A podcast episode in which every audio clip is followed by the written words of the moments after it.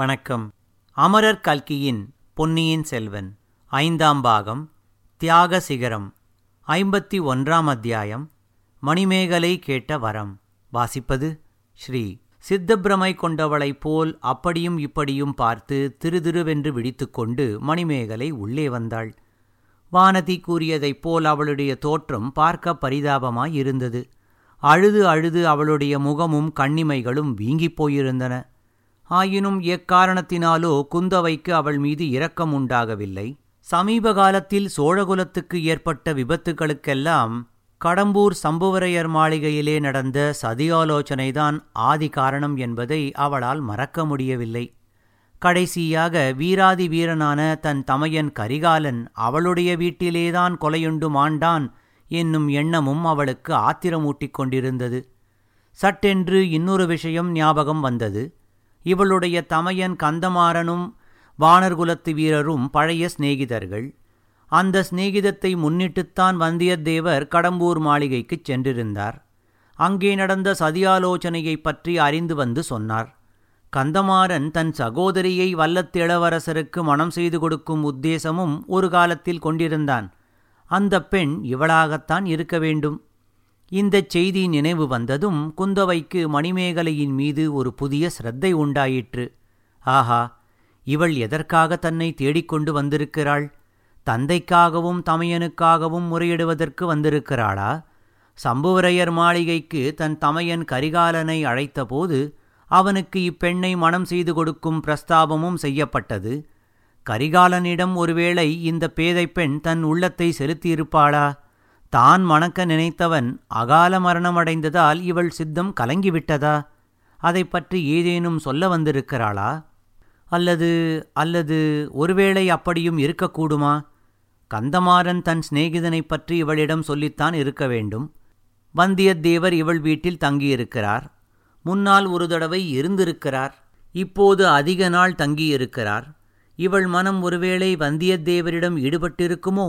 அப்படியானால் அவர் இவளை நிராகரித்திருப்பார் என்பதில் ஐயமில்லை.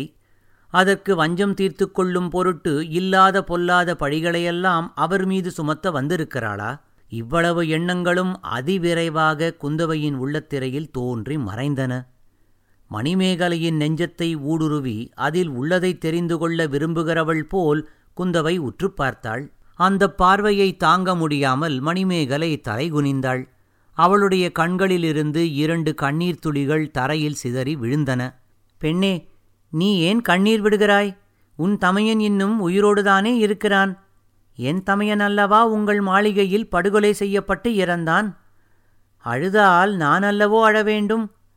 ஆனால் என்னை பார், நான் அழவில்லை, கண்ணீர் விடவும் இல்லை. மரக்குலத்து மாதர்கள் வீரமரணம் அடைந்தவர்களை குறித்து அழுவது வழக்கமில்லை என்றாள் குந்தவை. மணிமேகலை இளைய பிராட்டியை நிமிர்ந்து நோக்கி, தேவி, என் அண்ணன் வாழ்முனையில் இறந்திருந்தால் நானும் அழமாட்டேன். ஆனால் இறந்தவர் என்று மேலே சொல்லத் தயங்கி விம்மினாள். குந்தவை தான் முதலில் சந்தேகித்ததுதான் உண்மையாயிருக்க வேண்டும் என்று எண்ணத் தொடங்கினாள். இவள் ஆதித்த கரிகாலரிடம் தன் நெஞ்சை பறிகொடுத்திருக்கக்கூடும். அதை சொல்லத் தயங்குகிறாள் போலும். ஐயோ பாவம், அப்படியானால் இவளுக்கு ஆறுதல் சொல்ல வேண்டியதுதான். பெண்ணே, நெஞ்சை திடப்படுத்திக்கொள். மனத்தில் உள்ளதை தைரியமாகச் சொல்லு. இறந்து போனவன் உன் தமையன் அல்ல, என் அண்ணன்தான். அதற்காக நீ ஏன் அழ வேண்டும்? ஒருவேளை உங்கள் வீட்டில் விருந்தாளியாக வந்திருந்த போது இப்படி ஆகிவிட்டதே என்று நினைத்து வருந்துகிறாயாக்கும். அதற்கு நீ என்ன செய்வாய்? வீட்டில் பெரியவர்கள் பலர் இருந்திருக்கிறார்கள். பொறுப்பு அவர்களுடையதே. இல்லை தேவி, இல்லை, பொறுப்பு என்னுடையதுதான். அதனாலேயே எவ்வளவு அடக்கி பார்த்தும் என் துயரத்தை அடக்க முடியவில்லை. என் கண்களிலிருந்து கண்ணீர் பெருகுவதும் நிற்கவில்லை.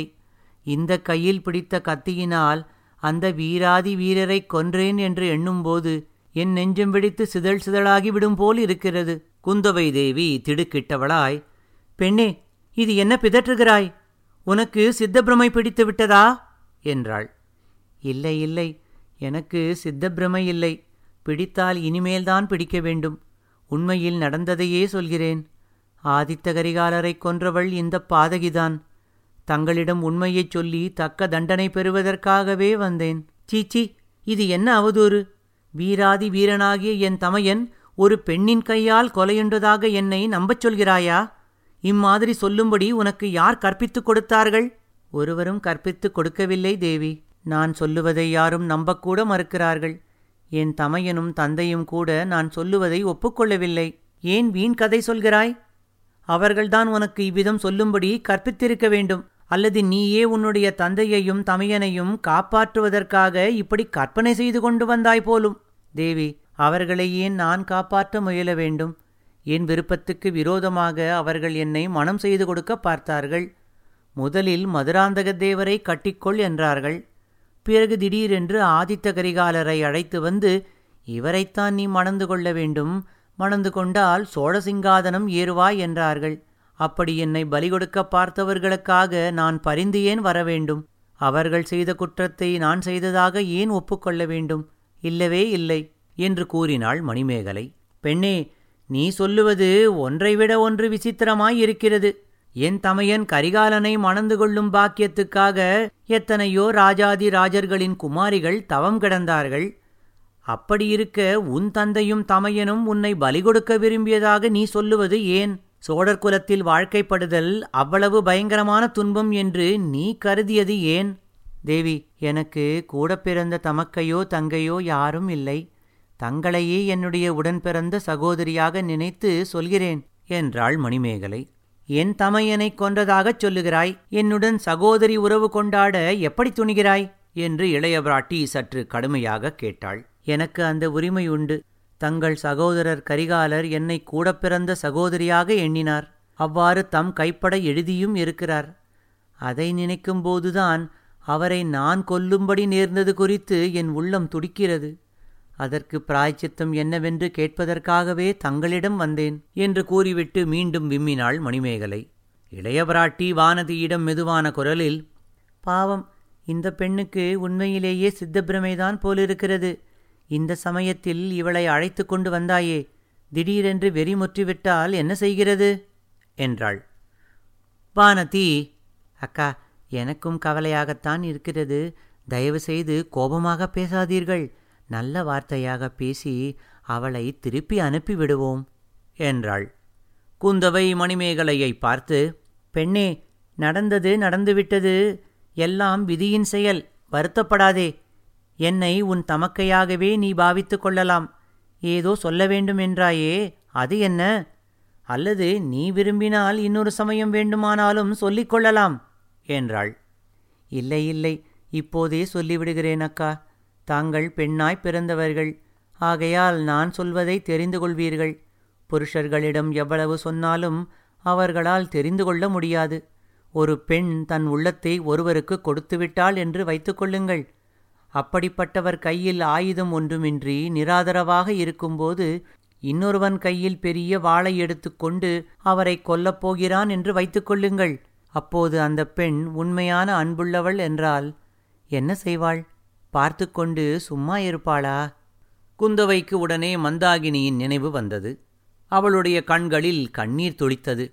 அது எப்படி சும்மா பார்த்து கொண்டிருப்பாள்? குறுக்கே சென்று தன் உயிரை கொடுத்தாவது தன் காதலனுடைய உயிரை காப்பாற்ற முயன்றிருப்பாள். இதை கேட்ட மணிமேகலை, ஆஹா, இந்த மாதிரி யோசனை சொல்ல எனக்கு யாருமில்லாமற் போய்விட்டார்களே. அந்த பாதகி பழுவூர் நந்தினியின் யோசனையை கேட்டல்லவா மோசம் போய்விட்டேன். என்னை தன் உடன் பிறந்த சகோதரியாக பாவித்து என் காதலருக்கு மனம் செய்து வைக்கவும் எண்ணியிருந்த உத்தமரை இந்த பாவியின் கைகளால் கொன்றுவிட்டேனே என்று சொல்லி விம்மினாள். இளையபிராட்டி குந்தவை தேவி திரும்பி வானதியை பார்த்து, வெறி முற்றிக்கொண்டு வருகிறது என்று மெல்லிய குரலில் கூறினாள். பின்னர் மணிமேகலையை நோக்கி, பெண்ணே, அழவேண்டாம். நடந்தது என்னவென்று சொல்லு. இல்லாவிட்டால் இன்னொரு சமயம் சொல்லுகிறாயா என்றாள். இல்லை இல்லை, இப்போதே சொல்லிவிடுகிறேன் அக்கா. என் தமையன் கந்தமாறன் வெகுகாலமாக தன் சிநேகிதர் ஒருவரை பற்றி எனக்கு சொல்லி வந்தான். அவர் சில மாதங்களுக்கு முன்னால் ஒரு நாள் கடம்பூரில் உள்ள எங்கள் மாளிகைக்கு வந்தார். அவரை பார்த்தவுடனேயே என் நெஞ்சம் இவர்தான் என் நாயகர் என்று தீர்மானித்து விட்டது. இளைய பிராட்டி குரலில் சிறிது நடுக்கத்துடனேயே, அப்படி உன் உள்ளத்தை கொள்ளை கொண்ட பாக்கியசாலி யார் என்று கேட்டாள். அவரை பாக்கியசாலி என்றா சொல்கிறீர்கள்? இல்லை, என் உள்ளம் அவரிடம் சென்றபோது என் துரதிருஷ்டமும் அவரை பிடித்து கொண்டது. இன்று இந்த தஞ்சாவூர் கோட்டையின் பாதாள சிறையில் அவர் அடைபட்டு கிடக்கிறார் அக்கா. பழுவேட்டரையர் வீட்டு பெண்கள் சொன்னார்கள், இந்த கோட்டையிலுள்ள பாதாள சிறை ரொம்ப பயங்கரமாக இருக்குமாமே, அதற்குள் அடைபட்டவர்கள் திரும்ப உயிரோடு வருவதில்லையாமே. அதெல்லாம் போய் பெண்ணே, நானும் இதோ நிற்கும் வானதியும் பாதாள சிறைக்கு சில காலத்துக்கு முன்பு கூட போயிருக்கிறோம். தேவி, நான் பாதாள சிறைக்கு போக முடியுமா? ஒரு தடவை அவரை பார்க்க முடியுமா? அவர் யார் என்று நீ இன்னும் சொல்லவில்லை பெண்ணே. அவர் வானர்குலத்து இளவரசர், பெயர் வந்தியத்தேவர். குந்தவையும் வானதியும் ஒருவரையொருவர் பார்த்து கொண்டார்கள்.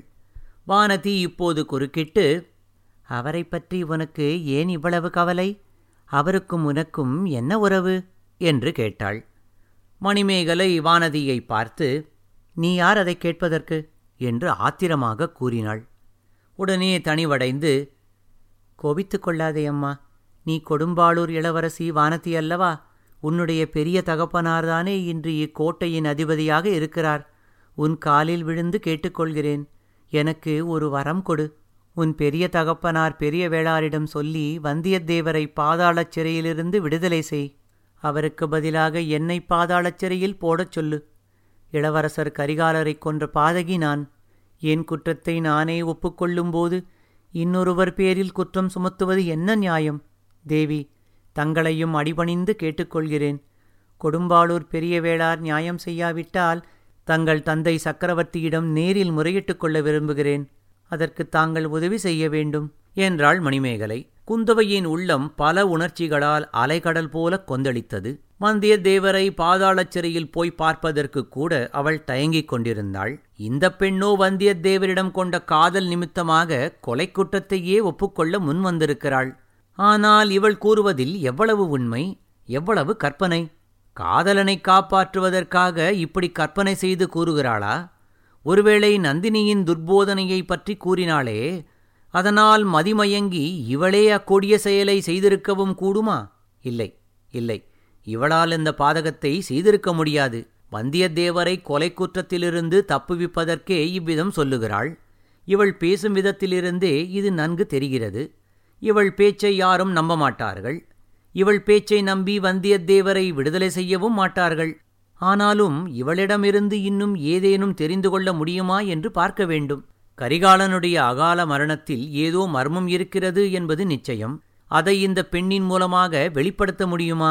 மணிமேகலை, உன் நெஞ்சின் உறுதியை பாராட்டுகிறேன். உன் காதலனை காப்பாற்றும் பொருட்டு நீ உன்னுடைய குற்றத்தை ஒப்புக்கொள்ள முன்வந்ததை பாராட்டுகிறேன். இம்மாதிரி அரிய செயல்களை கதைகளிலும் காவியங்களிலும் தான் கேள்விப்பட்டிருக்கிறோம். உன்னை பற்றி கவி பாடுவதற்கு சங்கப்புலவர் யாரும் இந்த நாளில் இல்லாமற் போய்விட்டார்கள். ஆனால் உன் வார்த்தையை நான் நம்பினாலும் மற்றவர்கள் நம்ப வேண்டுமே. கரிகாலனுடைய உயிரற்ற உடம்புக்கு பக்கத்தில் வந்தியத்தேவர் இருந்ததாக உன் தந்தையும் தமையனும் சொல்லுகிறார்களே, அவர்கள் பேச்சை நம்புவார்களா, உன் வார்த்தையை நம்புவார்களா? உன் வார்த்தையை நம்புவதற்கு இன்னொரு தடையும் இருக்கிறது. வல்லத்திளவரசரை நான் தான் அவசரமாக என் தமையனிடம் அனுப்பினேன். கடம்பூருக்கு போகாமல் தடுத்து விடும்படி சொல்லி அனுப்பினேன். அப்படி போனாலும் கரிகாலனை விட்டு ஒரு கணமும் பிரியாமல் இருந்து அவனுக்கு பாதுகாப்பாயிருக்க வேண்டும் என்று சொல்லி அனுப்பினேன். அன்றியும் கரிகாலனின் மெய்க்காவற்படையைச் சேர்ந்தவர் வல்லத்து இளவரசர். கரிகாலன் மரணமடையும் போது இவர் அருகில் இருந்திருக்கிறார். அப்படி இருந்தும் அவனை காப்பாற்றவில்லை. ஆகையினால் கடமையில் தவறிவிட்டவராகிறார். தம் உயிரை கொடுத்தாவது கரிகாலனுடைய உயிரை இவர் காப்பாற்றியிருக்க வேண்டும்.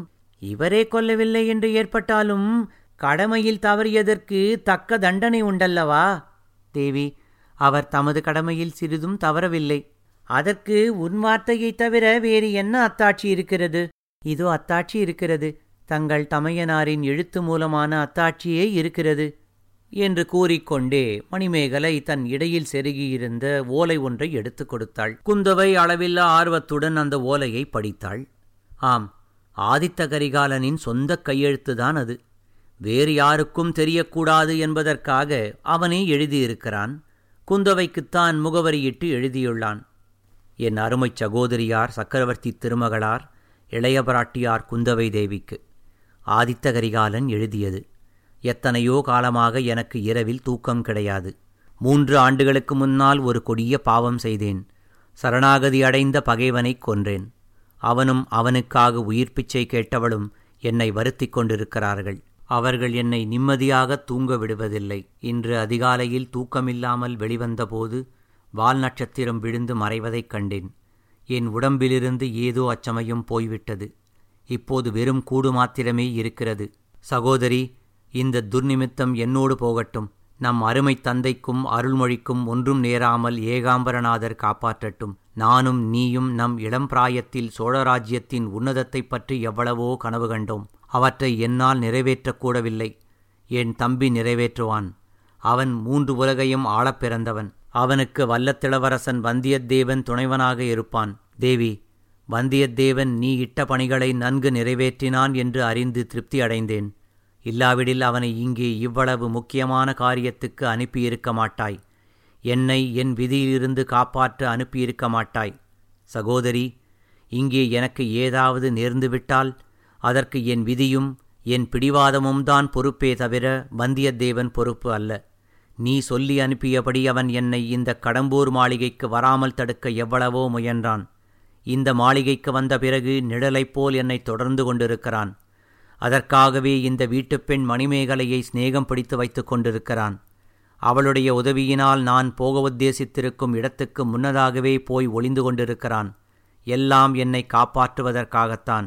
ஆனால் விதியிலிருந்தும் வினைவசத்திலிருந்தும் ஒருவர் இன்னொருவரை காப்பாற்ற முடியுமா? படம் எடுத்து ஆடும் நாகசர்பத்தின் மோகன சக்தியால் கவரப்பட்ட சிறிய பிராணிகள் தாங்களே வலியச் சென்று அப்பாம்புக்கு இரையாகி மடியும் என்று கேள்விப்பட்டிருப்பாய். அம்மாதிரியே நானும் நந்தினியிடம் போகிறேன். அவள் நம் சகோதரி என்று எனக்கு எச்சரிக்கை அனுப்பியிருக்கிறாய். அதை நம்ப முடியவில்லை. ஆயினும் அவள் விஷயமான மர்மம் ஏதோ ஒன்று இருக்கிறது. அதை அறிந்து கொள்வதற்கே போகிறேன். எப்படியும் இன்று உண்மையை அறிந்து கொள்வேன். என் வீதி என்ன ஆனாலும் வந்தியத்தேவன் பேரில் குற்றம் யாதுமில்லை. அவன் உன் கட்டளையை சரிவர நிறைவேற்றி வருகிறான். சகோதரி, அந்த மாய மோகினி நந்தினியின் வலையில் கந்தமாறனும் பார்த்திவேந்திரனும் அடியோடு விழுந்து விட்டார்கள். அப்படி விழாமல் தப்பி பிழைத்தவன் வந்தியத்தேவன் ஒருவன்தான். அவனுக்கு என்ன பரிசு கொடுப்பது என்று எனக்கு தெரியவில்லை. இந்த வீட்டில் மிகச் சூடிகையான பெண் ஒருத்தி இருக்கிறாள். என் உடன் பிறந்த சகோதரியைப் போல் அவள் பேரில் எனக்கு பிரியம் உண்டாகிவிட்டது. மணிமேகலையை வந்தியத்தேவனுக்கு திருமணம் செய்வித்தால் அவனுக்கு நல்ல பரிசாக இருக்கும். ஆனால் சகோதரி, உனக்கு இது சம்மதமாக இருக்குமோ என்னமோ தெரியாது. என் அருமை தங்காய், இந்த ஓலையை அந்த பெண்ணிடம்தான் ஒப்புவிக்கப் போகிறேன். நல்ல வேளையாக அவளுக்கு படிக்கத் தெரியாது. அவளை குறித்து உன் விருப்பம் எப்படியோ அப்படிச் செய். நம் குடும்பத்தில் நீயே மிகச்சிறந்த அறிவாளி. உன் வார்த்தையை நான் தட்டி நடந்தேன். அதன் பலனை அனுபவிக்கப் போகிறேன். தம்பி அருள்மொழியாவது உன் யோசனைப்படி நடந்து சோழ சாம்ராஜ்யத்தை மகோன்னத நிலைக்கு கொண்டு வருவானாக. இந்த இடத்தில் எழுத்து நின்று போயிருந்தது. ஓலையை படித்து முடிக்கும்போது குந்தவையின் கண்களிலிருந்து கண்ணீர் சொரிந்தது. கண்களை சட்டென்று துடைத்து கொண்டு மணிமேகலையை பார்த்து, பெண்ணே, இந்த ஓலை உன்னிடம் எப்படி வந்தது? யார் கொடுத்தார்கள்? என்று கேட்டாள். தேவி, இளவரசரே என்னிடம் கொடுத்தார். அவரை பற்றி நந்தினி என்னவெல்லாமோ தவறாகச் சொல்லியிருந்தாள்.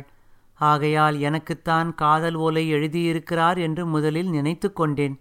இதை தீயில் போட்டு பொசுக்கிவிட எண்ணினேன். பிறகு என்னதான் எழுதியிருக்கிறார் என்று பார்க்கலாம் என்று நினைத்து பத்திரப்படுத்தி வைத்தேன். என் தோழி சந்திரமதியிடம் கொடுத்து படித்து காட்டச் சொன்னேன். என்னை தம் உடன் பிறந்த சகோதரி என்று எழுதியிருக்கும் வீர புருஷரை இந்த கைகளினால் கொன்றுவிட்டேன் என்று எண்ணும்போது என் நெஞ்சு துடிக்கிறது. தேவி, படுகொலை செய்த பாதகிக்கு என்ன தண்டனை உண்டோ அதை எனக்கு கொடுக்கும்படி செய்யுங்கள் என்று வேண்டினாள் மணிமேகலை.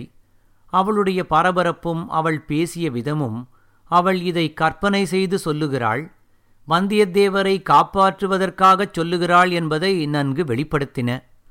குந்தவை அதை அறிந்து கொண்டாள். ஆயினும் அவள் கொண்டு வந்த ஓலை கற்பனையல்ல. அது கரிகாலரின் சொந்த எழுத்து. வந்தியத்தேவரை சிறை மீட்கவும் பயங்கரமான கொலைக்குற்றம் அவர் மீது சாராமல் தடுக்கவும் இந்த ஓலையே போதும். இந்த பெண் வாயை மூடிக்கொண்டிருந்தால் ரொம்ப அனுகூலமாயிருக்கும். ஆனால் எப்படி இப்பெண்ணை சும்மா இருக்க பண்ணுவது? மணிமேகலை, இன்னமும் கரிகாலரை நீதான் கொன்றதாக சாதிக்கிறாயா என்று கேட்டாள். ஆம் தேவி, இந்த ஓலையை படிக்கச் சொல்லி கேட்டதாகச் சொல்கிறாய். இதில் உன்னை உடன் பிறந்த சகோதரி என்று கரிகாலன் குறிப்பிட்டிருக்கிறான். அவ்வளவு உன்மேல் பிரியம் வைத்திருந்தவனை நீ எதற்காக கொல்ல வேண்டும்? ஓலையை முன்னதாக படித்திருந்தால் அந்த பயங்கரமான காரியத்தை செய்திருக்க மாட்டேன்.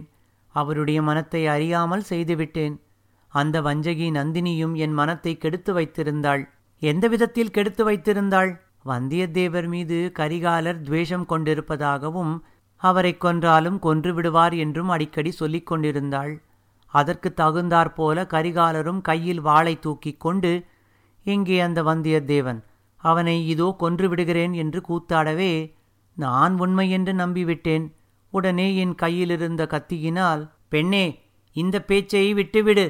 வீராதி வீரனாகிய ஆதித்த கரிகாலனை ஓர் அவலை பெண் கொன்றாள் என்பதை நான் நம்பினாலும் உலகம் நம்பவே நம்பாது. தேவி, வேறு யார் கொன்றிருக்க முடியும்? கரிகாலருடைய உடல் கிடந்த இருட்டறையில் வந்தியத்தேவரும் நானும் மட்டுமே இருந்தோம். அவர் கொல்லவில்லை, பின்னே நான் தானே கொன்றிருக்க வேண்டும். நீ இப்படி சொல்வதினால் இறந்து போன என் தமையனுக்கு அபகீர்த்தி உண்டாக்குகிறாய்.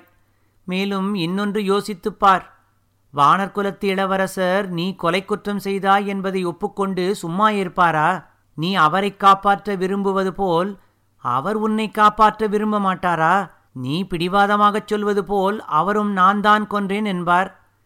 நீ பெண் என்பதற்காக உன்னை ஒருவேளை மன்னித்து விடுவார்கள், அவரை மன்னிக்க மாட்டார்கள்.